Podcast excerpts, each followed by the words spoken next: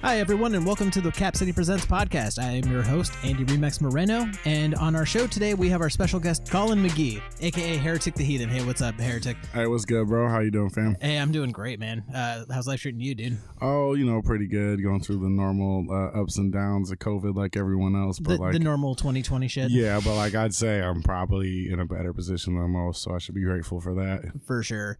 Uh, I mean, as far as like 2020 goes, did you have uh, like uh, I know you you host events like I do. Did you successfully throw any events in 2020? So we were gonna do our follow up to the the first KOTD Northwest event. It would have been the second one, like March seventh, and we ended up like postponing it because we just couldn't get enough uh, people booked at that time because everyone else was booked elsewhere. But uh, I'm like, we probably would have slipped right under the door with it, but I'm glad that we didn't. We did an event like December seventh or like 14th, so at least we had like some footage that was still dropping in the beginning of the year, and did an event right at the end of 2019. Gotcha. What a crazy time, dude. Yeah, it's. I can only imagine. I mean, like, I don't know about you, but I sometimes like look through my emails and I'm just like whimpering like a dog. I'm just like, why? Come on, email me, please. Yeah, yeah. Where are you, rappers? Rappers, hit me up. Yeah, I know it's weird and just like feeling like I should be doing more, and you're like, well, I can't really. It's okay, you know. Like, but you feel like you're slacking, you know? Right. No, I definitely feel like I'm I'm more bored than I am slacking. Yeah, I Um, feel that. so I I did mention that you throw events. Uh, could you explain what For MCs by MCs is? So yeah, For MCs by MCs is a battle rap league uh, based out of Olympia, Washington. For people that don't really know what a battle rap league is, is it's like basically we're an organization that puts together and books events in the battle rap world. And um, there's kind of like leagues all over the place, all you know, all over the state, all over the country, all over the world. So, uh, and we're just the one that you know represents Olympia, Washington, and we've been doing this about six, seven years. So, Cool. Where have you uh done your events like outside of Olympia? uh, I well, okay, I've technically I put on an event in Yelm, Washington. Oh, Uh, yeah, Shout out, Yelm. Well, because uh, Mark that owned Jezebel's had the fair game out there, so he's like, you should come out to Yelm and do. Didn't Swamp event." Tiger uh battle at that one? Yeah, okay, his yeah, first I was there. one was out there. Yeah. So that and actually they would turn out pretty good because we had like our normal Olympia crowd plus like fifty people from Yelm that had nothing to do that night, and we're like, "What the fuck's going on here? Yeah. This block is active." But uh, so yeah, um, and that that's basically where I've thrown events, but um, under For MCs by MCs. But I work like closely with uh other leagues um in Washington, so I've like helped them with filming or you know promoting or battling on other events like anywhere from you know British Columbia to Seattle, and we're networked in with a bunch of other leagues. So, So, what are the other battle leagues that are in the area? uh, so we got For MCs by MCs in Olympia, Washington. Mhm. Then up in Tacoma, you got the Alliance Battle League, which was like the first official uh, battle rap league in Washington. Um, and then in Seattle, you have Sky Tier, which used to be A Hat Washington, but it's kind of the continuation of the same thing. And that's mainly it for Washington. There's been other leagues that have kind of come and gone. Um, but, and then once you get up to um, British Columbia, which is not too far away, uh, they got a division of KOTD up there, KOT, KOTD Vancouver, who we I officially work with them too now to like be KOTD Northwest. So, um, and then there was also smoked out battles, which turned into set the bar entertainment kind of. So they're up there.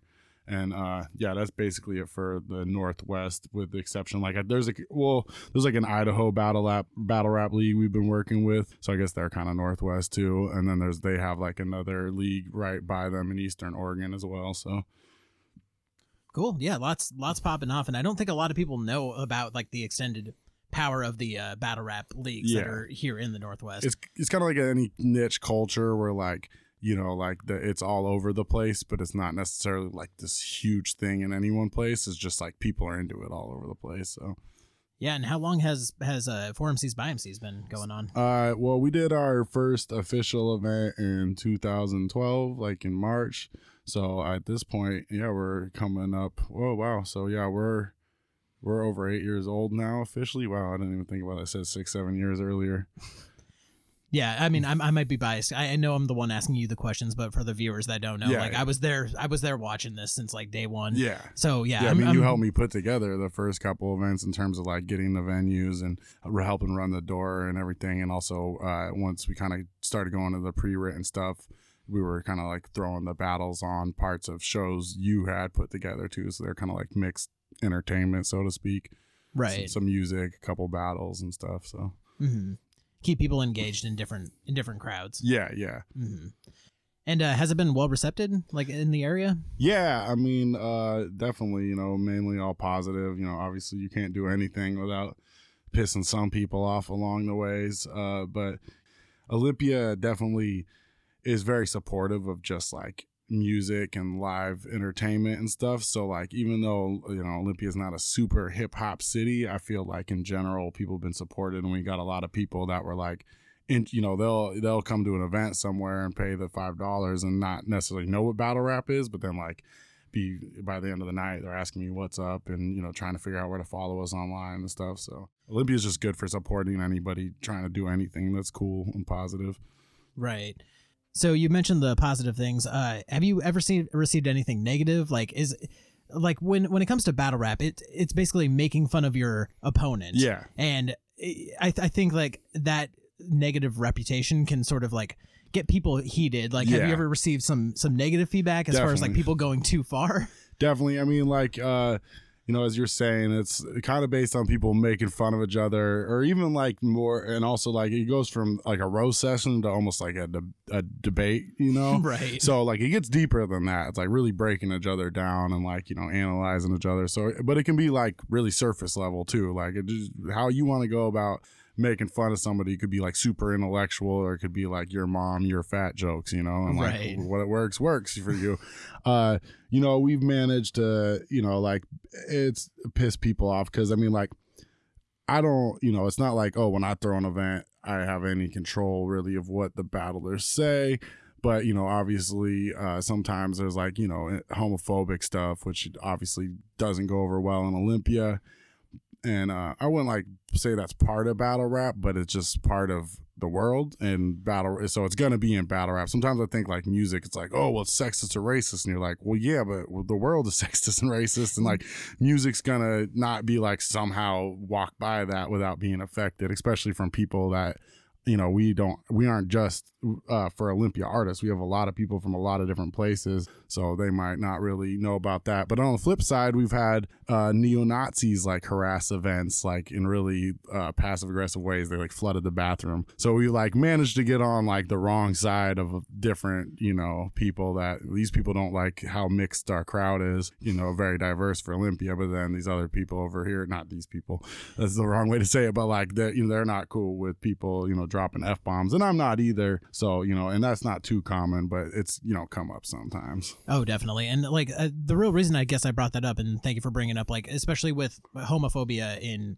in lyricism, I think you and I as rap fans, you know, as like growing up, we probably overlooked it. You know, we've heard Yeah. you know some things in rap songs that we were just like, oh, that's just the way they talk. And then I remember at the Capitol Theater, a rapper had dropped the f bomb, yeah and the sound person came up to to us, Yeah. and they were like. They can't say that, and that was the first time I think you and I both like looked back and said, "Oh, maybe there are limitations to yeah how you can offend somebody because that's yeah let's face it like uh, around the year like what 2010 i think is like really when we set the bar in hip-hop and said look stop saying that word Yeah. stop making homophobic references Yeah. like we need to like really grow the fuck up Yeah, I mean, and like that was the venue's rule, and they had a few other like that. You know, no racist, no sexist, no homophobic comments. And like, I'm definitely on board with that. mm-hmm.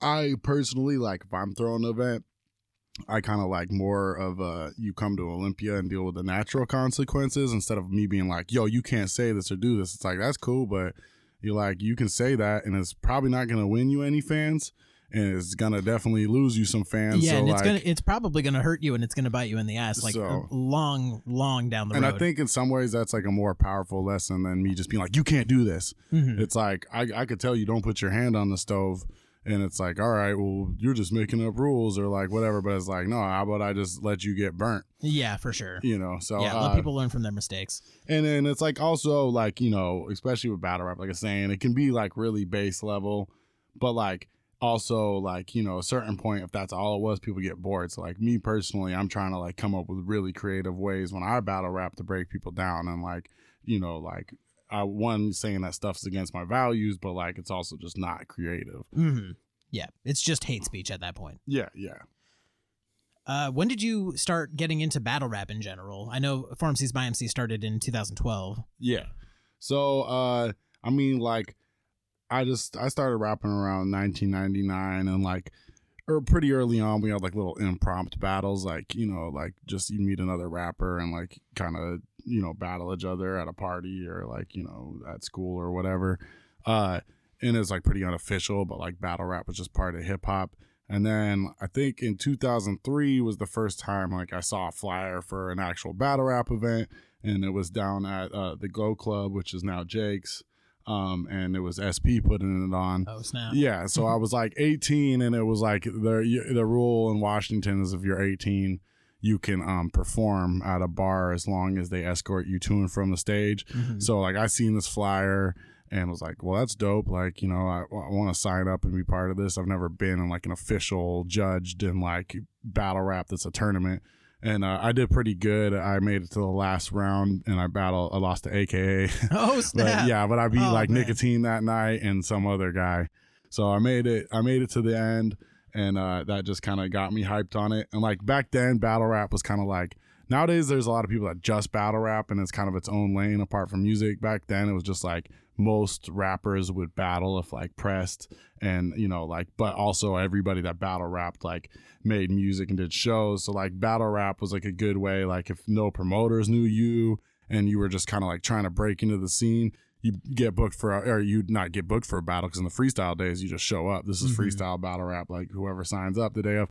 And then everybody sees you and like, oh, they're dope. And then maybe someone's like, yeah, we should collab together. Like, I'll book you for a show. So like, it wasn't like, oh, I'm just gonna go battle rap and you know like turning into this huge battle rapper. Was like a means to like kind of shine light on your yourself as an artist in general. Tight. Did you did you battle first, or were you making music? I know you were in the the rap group uh, Diatribe back in Yeah. the day. I was definitely more focused on making music at first. Like I was saying, nowadays there's people that just battle rap, but at the time, like you know, that wasn't really like all you know. All battle rappers made music too. Like you know, not they weren't like none of them were just battle rappers really. So Okay. uh, I definitely like was making music up until like 2013, and then like I was just doing so much better as a battle rapper that like I've always kind of like if I was good at something, I'd always like kind of like slowly stop doing other things I wasn't as good at. Like I've been through a lot of different art forms in my life, so like I didn't make a big choice, but like all of a sudden I was like, man, I haven't you know, like recorded a song in three or four years. All I do is battle rap. So I mean, that's no different from me. I mean, you and I met because we were rappers, yeah, and actually, you know what? Speaking of that, you were actually on the first show that I ever hosted. You know that? yeah, I think so. Which one was it? Oh well, it was. I guess it was between two because uh, there was the first one that I ever hosted. Technically, was a uh, benefit show at the Midnight Sun. Okay, It was for uh, MDA, Muscular Dystrophy Association. Yeah, it was no, a I think I benefit for them, that. and Yeah. yeah.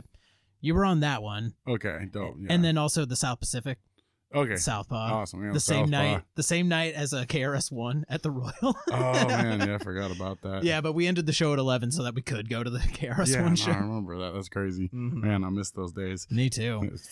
uh, are there any venues in Olympia that you miss in particular? Uh, let's see. Like uh, the just you know, like going back through history. Like we had a lot of good shows. Well, not a lot of. We had a good like six month run at the Mania, which is now the Cryptotropia. I always Yeah. say that wrong, but uh, so they they were like they did stuff for like six months, and we just had some wild shows there. We were like. 19 20 and like just i don't know like i think they eventually stopped booking us because we had like so much underage drinking going on underneath that like it wasn't even very well hidden like so uh, it, that was fun and then uh we had a good run at the china clipper too for a while like we booked macklemore there back in the day and stuff Uh, Nice. so I did, like um and they're both there but like you know not d- under the same format or even the same bars but Yeah, actually, uh, when I first turned 21, I went to the Clipper because I was like, "Hey, I'm a hip hop artist. I really want to get on shows." And they were like, "We don't do hip hop here anymore." I was like, "What?" but it's my 21st birthday. I waited for this moment to Yeah. do this. And yeah, they but they uh the bartender actually came back with a, a copy of Puget CD for Nice, me. She was like, "Yeah, here, have this," and I was like, "Sweet, I wanted Yeah. this CD."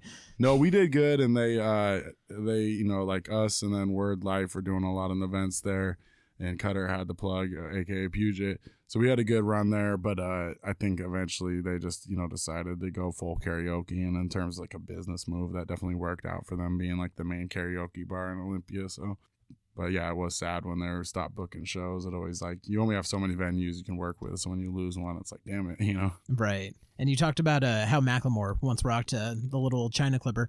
Uh, are there any other uh, fond memories that you have? Any particular shows that like really stuck out as far as like, holy shit, this is in Olympia? Yeah, I mean, it's kind of we go through all these different eras, but there was a good run of like actual big shows happening at the Capitol Theater.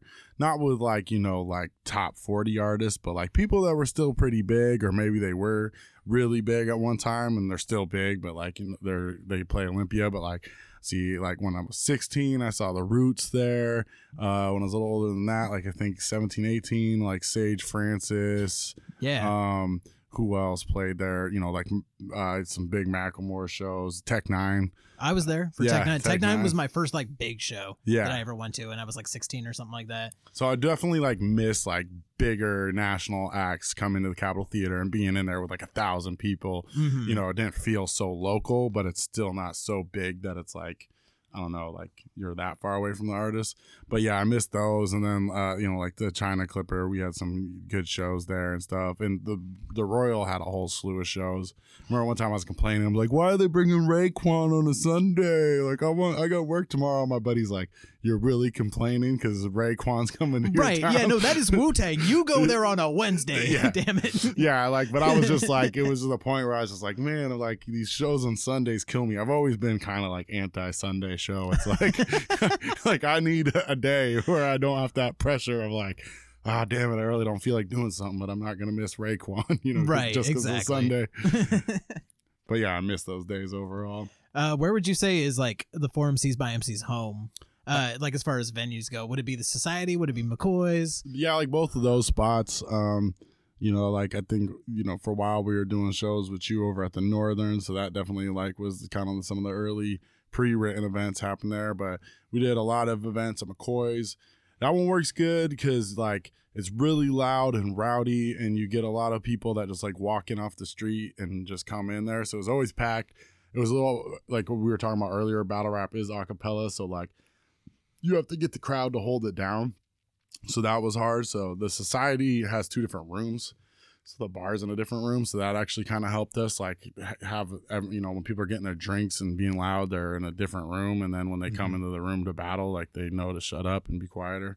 So those two spots are mainly it's been a little while since we've done shows at mccoy's but um it's gonna be a while i mean who knows what venues are still gonna be around when this is all done. Right. the homie's talking to ian and ian sounds like he's good. He's been waiting for the apocalypse Yeah, I just I, I actually just ran into uh, Andy Gerritsen, the owner of uh, Rhythm and Riot, on Oh, my yeah. way over here, and yeah, uh, it, it's a struggle for every venue owner, and I can only imagine like as far as like me being a booking agent, I like can see all these like on my Facebook feed, I'll see like this venue in Portland that I book at regularly, Yeah. or this venue in uh, Bellingham or whatever, and it's it's rough out there. My It's- like what the one thing and like I don't really know the business answer for this, but like I'm like, what does a, a you know somebody a property owner get to you know have to stand from like evicting you know kicking out like basically somebody that rents that venue for a bar or whatever you know because I'm like it's not like like right now someone else isn't gonna move into your big like no one's gonna Right. take over the royal space in the middle of this shit you know yeah, no, it would not be wise. so it's like you what you kick them out and you just don't make any money from someone else because they can't pay the rent you know right.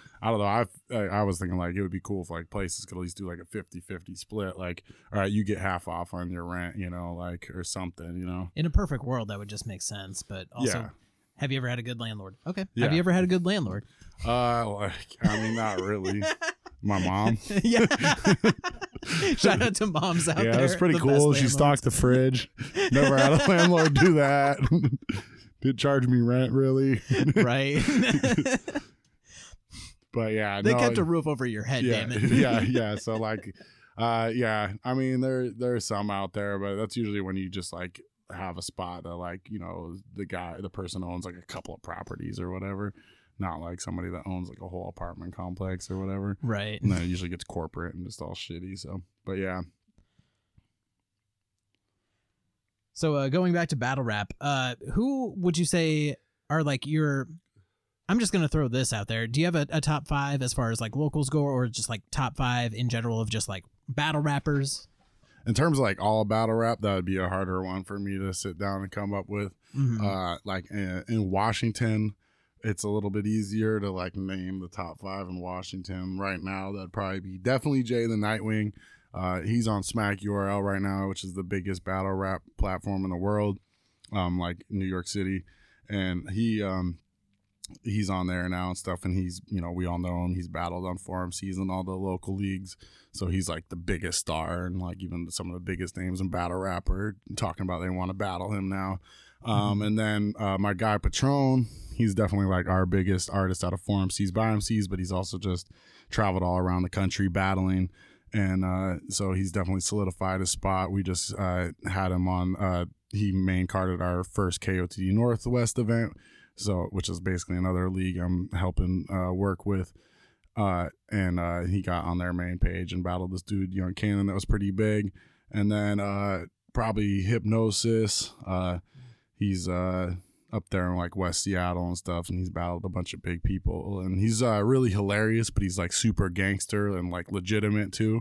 So he's like Mhm. this good mix of like you're like, man, that's probably the hardest dude out here, but like he's fucking hilarious and like just does wild shit. It's kind of like if Debo battle rapped, like uh, like yeah. like a hood comedy battle rapper.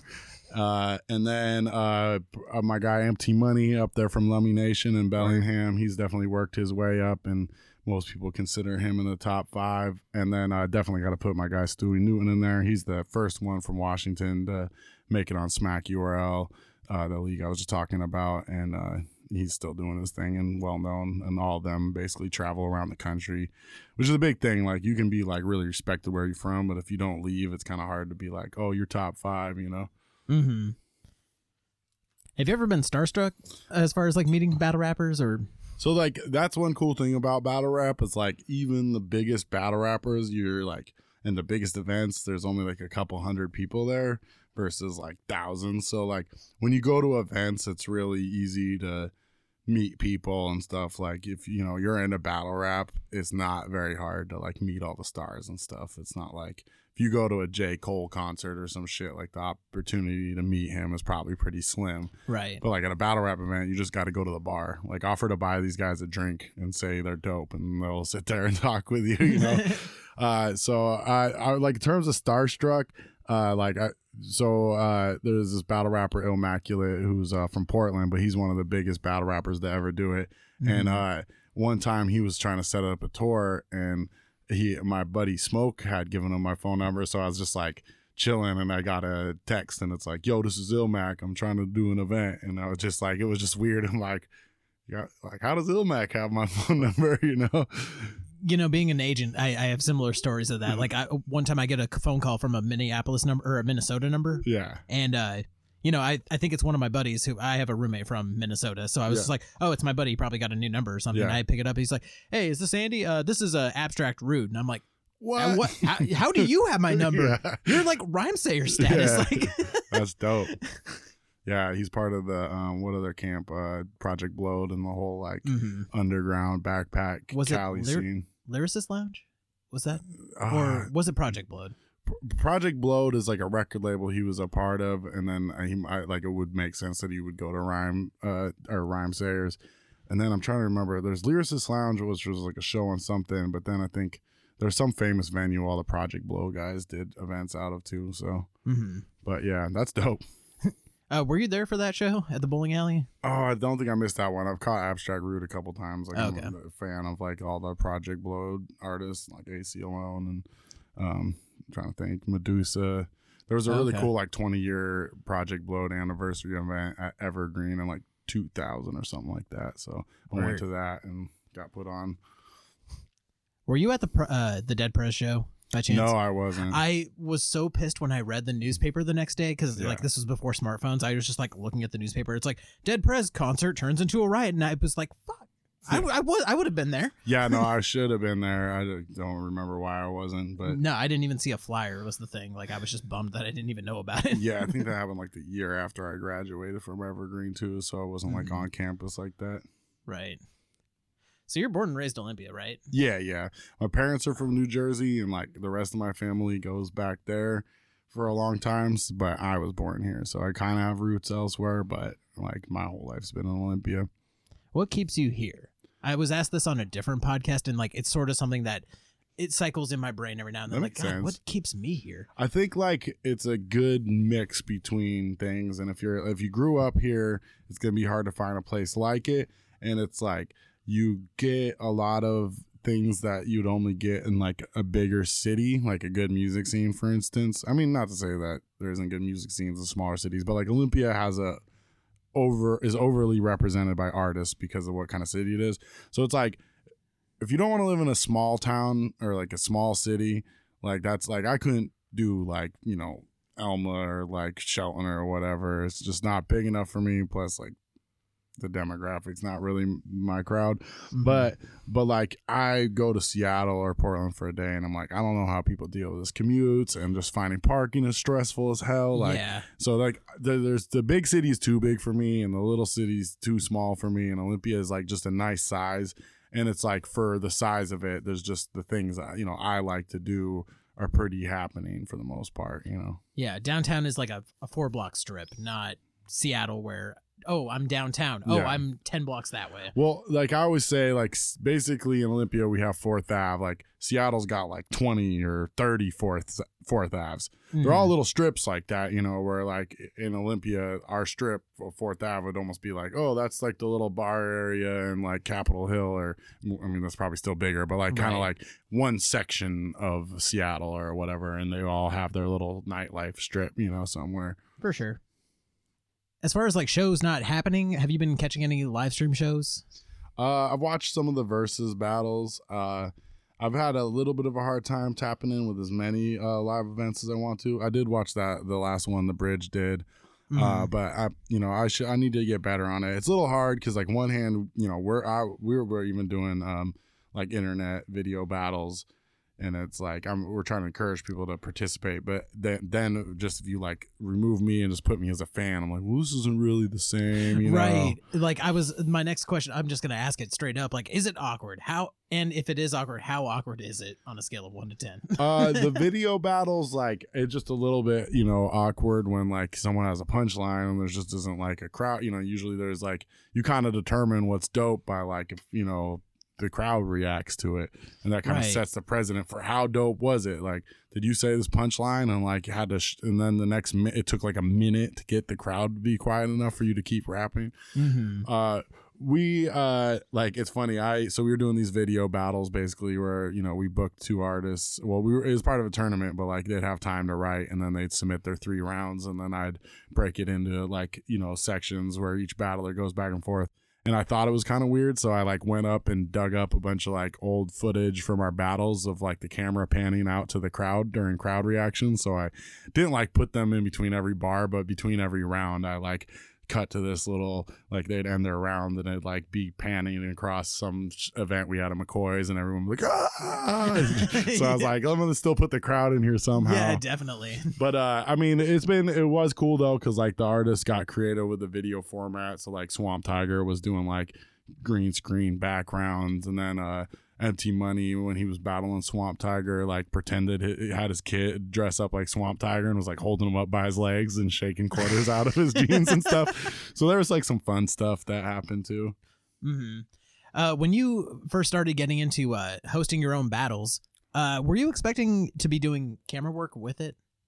Yeah, because basically, uh, I was already kind of doing video work, and one thing that's made running a battle rap league more affordable for me is like, at this point, yeah, I still I pay people to come and film, but like I edited all the footage myself, and if I had to pay someone else to edit it, that would cost a lot, and just even like so like there'll be literally events where like I kind of host and then I like grab a camera and film too, and then sometimes I even battle that same night, like I'm really just wearing all the hats, but uh but yeah no like um yeah i had the i had the camera early on so that was definitely a nice tool having, and it's a big part of battle rap in this day and age. It's like only so many people come to the events, but you have the potential of like you know thousands to millions of people. We, I mean, we don't get millions of views, but the potential is there Mhm. once you upload it to the internet that like you know so many more people can see it. You know, I'm not gonna throw an event with ten thousand people, but you can get ten thousand views on there. hmm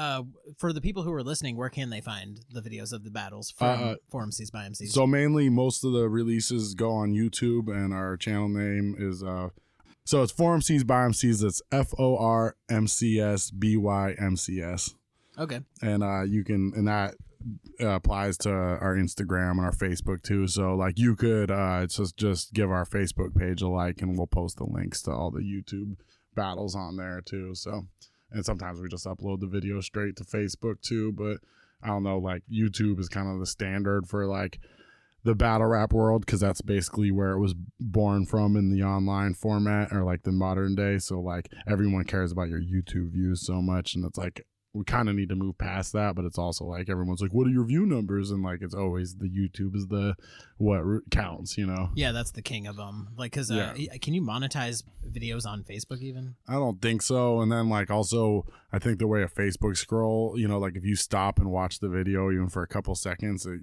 it contributes to a view. So someone's like, I got five thousand views, but it's like, well, let's really look at the comments and likes because you know a lot of those could have just been someone like scrolling through their Right. their uh, timeline and they see it and then they're like, you know, move on. They didn't really watch the whole thing. So Uh, who came up with the name for MCs by MCs? Uh, I came up with it, and it was originally just going to be one event. So once again, like I was saying earlier, I might have thought it out more if I had really realized how long we'd be doing this. But I was just like, you know what? Like I'm a battle rapper, and I'm sick of going to events, and like you know. They just don't really know the culture, and you got like Mhm. people that might be hip hop heads but aren't really like battle rap heads, and they're throwing these events and like picking whack beats and like picking biased judges that don't really know the culture and this and that. I was like, so I'm gonna run it, and it's gonna be battle rappers running battle rap event, so we don't have all that shit that happens when other people try to put it on.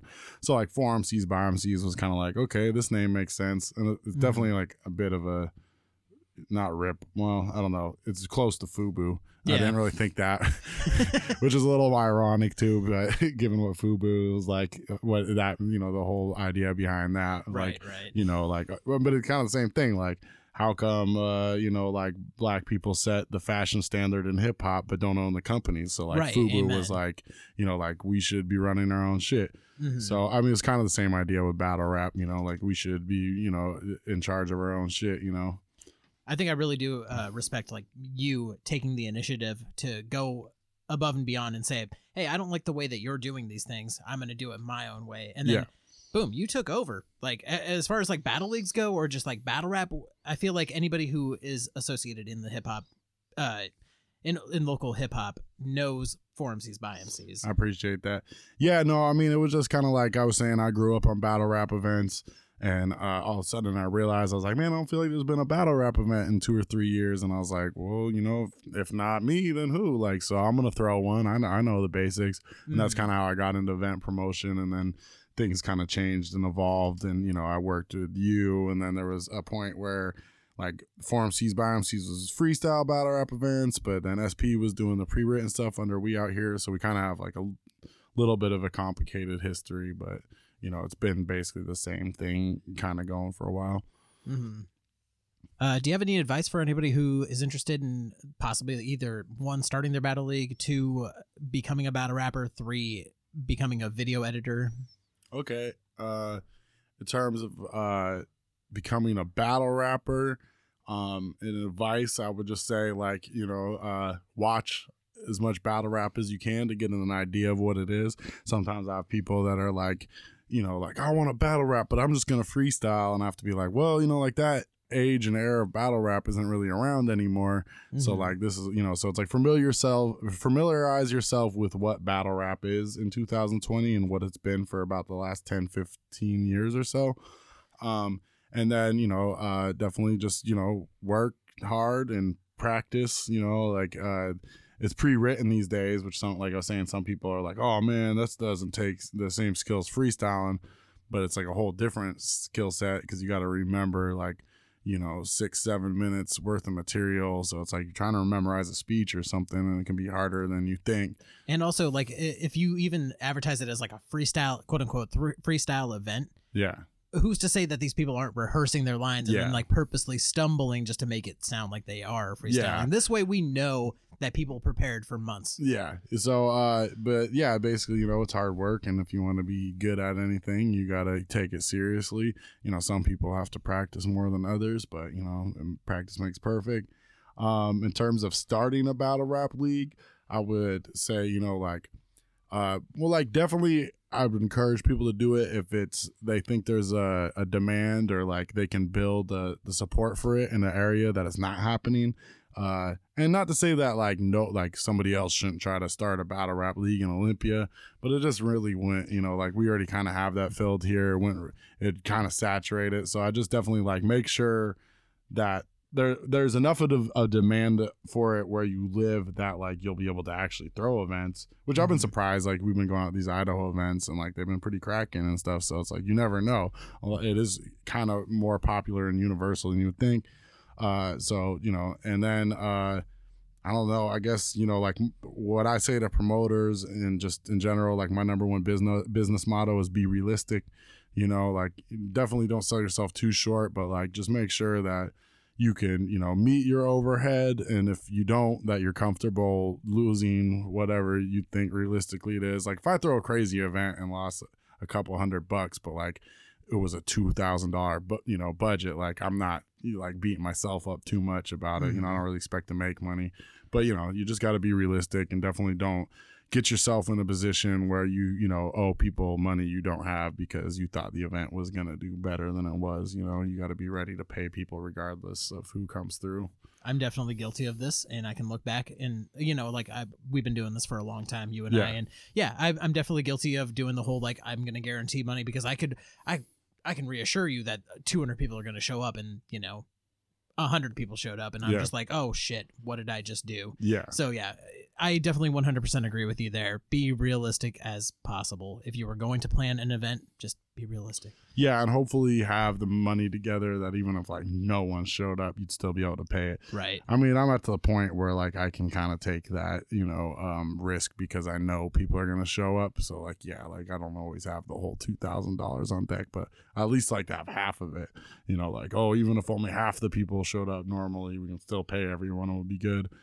Um, and then for video work, uh, you know, it's like I'm still learning a lot and still pretty amateur in terms of like, um, you know, the world of video work and how professional it gets. But, uh, uh, you know, like I just got a camera because I wanted my own events filmed, uh, you know, when I was just performing music. So I was like, you know, and there wasn't a lot of people with cameras at the time. So I was like, I'm gonna just get a camera so I, I don't, you know, when I rock a show, I can give it to the homie and like, we'll just have that footage. And uh so like you know i just it's it's dope to get into it. And uh you know if you got something you want to if you're a part of a scene or a movement and you want to document it it's you know it's really important to have that video representation especially like nowadays when everything so much stuff is online. Right. so um you know I, I just say work hard and invest when you can and you know try to learn as much as you can. Youtube tutorials go a long way. It's basically where i learned everything. And uh trying to think if there's any other good advice you know. I don't know you know if you make a big purchase on some sort of equipment just research it and hopefully it's something you're really going to use a lot and it's worth it given your budget you know.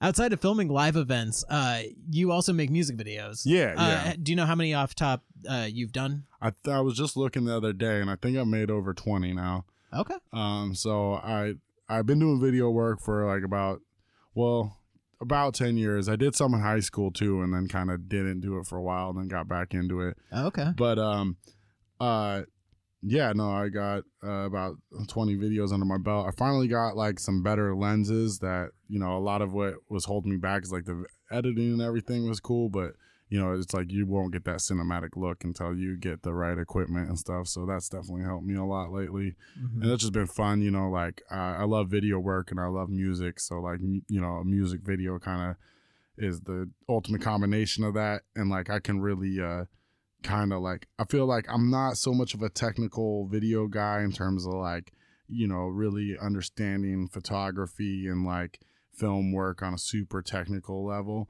But like when it comes to music videos, I feel like because I'm I know the the musicality of it, that's kind of where one of my strength uh, strengths is. And I think some other video guys are like really good at the technical end, but they don't really have as much of a feel for music to like know like how to make cuts go to beats and snares and like kind of you know like end the bar when the dude is not in the middle of a line was like either taking a breath or that's the punch and stuff so feel like that is one strength I have and uh, I had uh, talked to Afrock recently uh, we him and I just did a, a podcast episode Oh, nice. as well and uh, I asked him a few questions about the uh, this way music video yeah uh, I want to know your perspective because it sounded like he had nothing but positive things to say about it, and uh, the video looked great. By the way, yeah um, yeah. What was that experience like for you? Oh, that that was uh, a really dope experience. Basically, you know, everything was going on after uh, the murder of George Floyd, and um, you know, I was kind of like I was going down to events and you know uh, protests and rallies. And like that was important, but it's like, all right, well, down there, I'm just one more body. Like, you know, I, I don't really have a particular like skill set or anything that like makes me help with like the direct action part of it. And also there's like only so much I can do with someone that's like I you know, I can't really afford risk going to jail and certain things like that just at this point in my life. But anyways, so I wanted to like, you know, lend a hand and it's like I don't want to be the white rapper writing a song or whatever. So I was like, man, you know, I'm gonna I was like gonna just make a post. Like if anyone's got like a a song about what's going on right now, I'll work with you. But then I was like, man, I should think about like somebody I know. And like Afrock was the first person that popped up. I'm like, Afrock's been speaking on these issues. You know, like his music's very politically charged.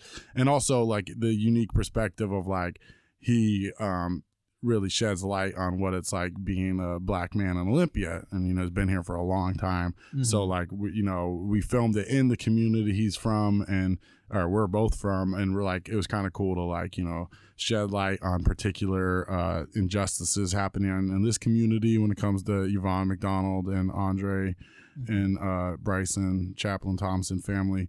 Uh so like it was cool to um you know basically come down here and then like you know downtown between covid and uh you know the protests going on just like looks crazy you know like especially at the time. Like if i just woke up one day and and walking the day didn't have any context for anything that was going on i'd be like yo like it was olympia in the apocalypse because like no venues are open the bars are shut down and everything's boarded up with graffiti and stuff you know Yeah, there's nobody on the street right now. It is so Yeah. scary, and it's not what I'm what we're used to. Yeah. So it's like um it was just kind of a intro like a lot of times, you know, you have to like it's hard shooting music videos if you don't have a big budget cuz like you know, like either you don't have the the scene for certain things like, you know, like a courtroom scene, you'd have to get like a courtroom or whatever, but like with everything going on, Olympia was its own environment and if you shoot something that's like real stuff in a real environment, you don't have to like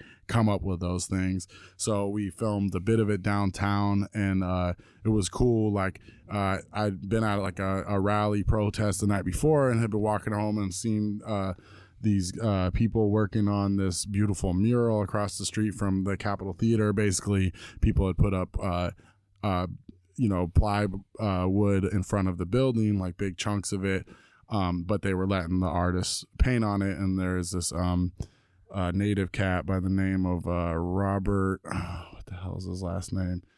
It's in the music video, but um, uh, so he was out there painting that, and I was like, talk to him. I was like, yo, like my buddy's got a music video about stuff going on. Like, can we film down here? And he's like, we'll come back down tomorrow.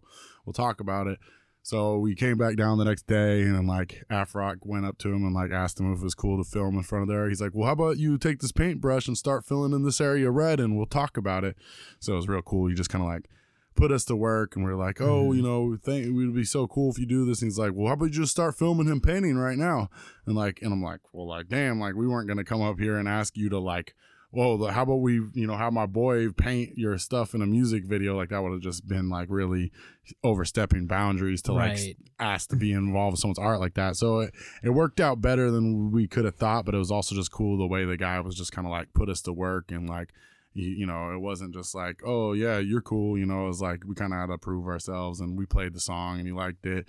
And then, uh, you know, he had a bunch of different people from the community come down there for the shoot. And then we also had like a family cookout over at his spot and uh, filmed that too. So we had like a mix of different footage in there. So, and then I had also had spliced some footage, just like rallies and stuff. It was shots from people from behind, so you can't see their faces and stuff, but spliced some of that in there too. So it's just cool. We could really like capture what was happening in this specific place, you know, with a specific artist, and you know Mhm. how you know, and Olympia wouldn't you wouldn't think it'd be a big city for a lot of these movements, but once again, it's very political too. So like we're overrepresented with artists and we're overrepresented with activists. So Well, thank you for being an ally. Like, Yeah. seriously. I mean, I try my best. You know, I'm still a white dude, and you know, always got stuff to work on. But uh, you know, definitely, it's been it's cool to like get involved, and that was a good way where I can like do the video work, but not be like a voice or like put myself in. there. I'm gonna take a step back. right. All right. Well, uh, thank you for coming down and, and talking with us because I know we're living in some crazy times right here. Yeah. I do want to stress this to you and just to every guest that I, I have on this show. Cap City Presents is like dedicated to raising voices of mainly musicians and building a platform for those musicians to get their voices heard. And uh, you know, this is sort of this is sort of new for me to be like the one talking and Yeah. such, but I am, you know, asking questions and I definitely do want to keep, you know, raising other people's voices. I just basically want to ask the right questions to get those voices heard.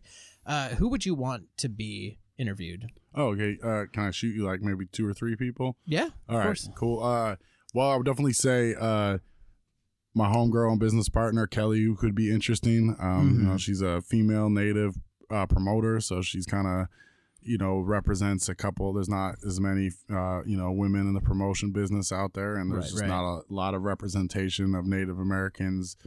Uh, you know, in the spotlight a lot of times in general.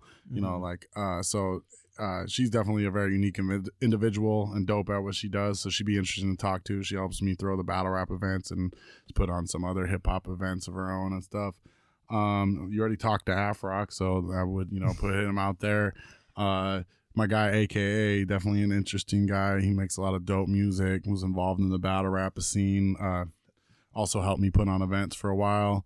Um, it'd be interesting. He's not really around here anymore, but to talk to SP, you know. Oh, man.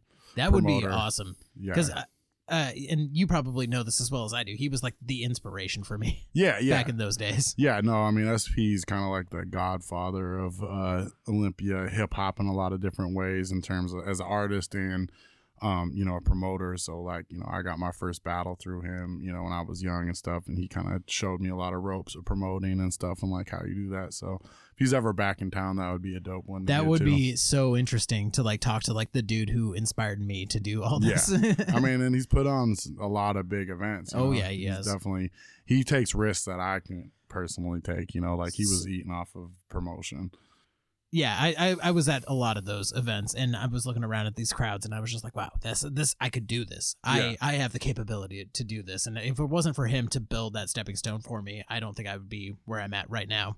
And then as far as like what I was talking about, like where I'm I'm planning on raising people's voices, I also want to work on my own self. You know, I could ask you why you got into promotion. That's always an interesting one. Uh, You've kind of touched on it here in the conversation, but I'll be, you know, curious what motivated you as an artist to like take, you know, because that's where a lot of us start to like take a step back and be like, you know what, like I want, I, I don't, you know, I don't care about my own spotlight as much. Like I want to help shine a light on the talent I see out here and give them a chance. Like, what made you want to do that? I guess it was the rush. There was something about the first time. I, I still remember it was Landon Wordswell who hit me up and he said, you know, he shot me a Facebook message. He was like, hey, somebody told me that you're the guy to talk to about booking a, a show in Olympia. Now uh, I'm on tour and blah, blah, blah. And I thought to myself, like, whoa, that's like the coolest thing ever. Like a touring artist is coming to Olympia and they want my help. So I guess it was the rush. Like, uh, that that satisfaction of of getting hit up saying by somebody saying hey we're going to be doing this like can you help us and then seeing that tour flyer and knowing like hey i am a part of that so then fast forward to like you know two three years after only helping hip hop artists i started getting hit up by you know live bands like full bands where they said like hey we're a punk band out of uh you know the midwest somewhere and we're coming to olympia can you help us out and that's basically basically it, it comes down to the rush and helping helping people because I I'm a firm believer in karma. Nice. Yeah. And then I guess another question I'd have is like this is kind of probably of a two part question It's kind of ties into each other, but like what have you been doing as uh, an event coordinator to like still stay active during COVID and also uh, you know, I'm thinking the show is part of the answer. So why did you get into why did you decide like, oh, I should do a podcast, you know? Well, why I decided to do a podcast was because of Sage right here. Okay. Uh, Nice. he, he's been he's been saying this for like ever. He's like, you should start a podcast where you like interview musicians because like I want to listen to that and everybody wants to listen to that. And my personal thought was like, I don't understand what a podcast even is. I'm not going to do that. Yeah. Well, with COVID and everything, I I had all the time in the world, so I thought, well, okay, let's let's just dive into this. So I go onto Spotify and I'm like, podcast, okay, and I I started getting into like the Every Little Thing podcast, and then I discovered like Olympia Pop Rocks, where I was interviewed. I know, are you familiar with Olympia Pop Rocks? Yeah, I think I almost got interviewed by them. Maybe you were referring to them to me or something. I talked Okay. to someone, but uh, you know, you know how things go. Yeah, Aguirre and Jemmy Joe are the hosts of Olympia Pop Rocks, and they do a really great job at just interviewing, you know, local Joes like us. Nice. Yeah. Um, and then uh, as far as like what else keeps me busy besides uh, doing this podcast is nature. Uh, you know as well as I do, we have beautiful everything Yeah. around these parts. Like another thing that keeps me in Olympia is knowing that I'm only an hour and a half from the from the beach. I'm like an hour away from like multiple state parks Yeah. and that's basically what's been clearing my head throughout all this Nice. is just going on long long hikes and camping and you know You- i i sort of like found a, a new appreciation for it because i don't know if you know i i was a boy scout i'm an eagle Yeah. scout and i hated every minute of it so so uh you know in retrospect like i had i was doing a bunch of cool shit but at the time i was a teenager and i was just like i don't want to do this Yeah, i don't yeah. want to sleep in 30 degree weather like this is bullshit but um, yeah, I sort of found a new appreciation That's for it dope. again. hmm Uh, d- d- you did have some sort of live or not live, but like a virtual benefit show. Yeah. What was that about? Oh, uh, it was a a benefit for uh, Justice for Yvonne McDonald. Basically, uh, what what started out as a, uh benefit show for Le Voyeur because Le Voyeur had a, a GoFundMe. Uh, and for those of you that are listening and don't know, Le Voyeur is like my my home away from home. It was Yeah. the bar, all ages venue. Very That- critical venue to the area. Yeah, I mean, I'm I'm very close with all the employees there, so it, it- meant a lot to me to like raise money for them. But then the murder of George Floyd happened. All the all the uh, protests started happening. All the GoFundmes started focusing more on like POC families and such. I talked to one of the members at Le Voyeur, and uh, I basically was like, "Hey, does this lineup look good to you?" And he was like, "Dude, I don't give a shit about this. I don't really want to raise money for our cause, like with everything that's going on." And I said, "Well." Who should I donate the money to? I just booked like 15 bands and artists for Yeah. this. And he was like, Justice for Yvonne McDonald, you know, something like that. And that's basically what what snowballed into me focusing the the event towards Justice for Yvonne McDonald. Shout out to you and the voyeur. hmm Yeah, yeah. Shout out to Nate Wolf. He was like really the the one who said, "Don't raise money for us, please don't." And uh, yeah, it was it was so much fun. I learned so much. Actually, Sage, who was recording this, helps me with it, videography wise, and uh, you know, just like dealing with all the technical issues. It was so fun. In retrospect, like we we did a lot, and we we got a lot accomplished, and we raised over four hundred dollars just just on the uh, Venmo. I have no idea how much they made on the the PayPal. But yeah, we we raised some money for the family because uh, I do want to say shout out to Talana, who is uh, Yvonne McDonald's niece.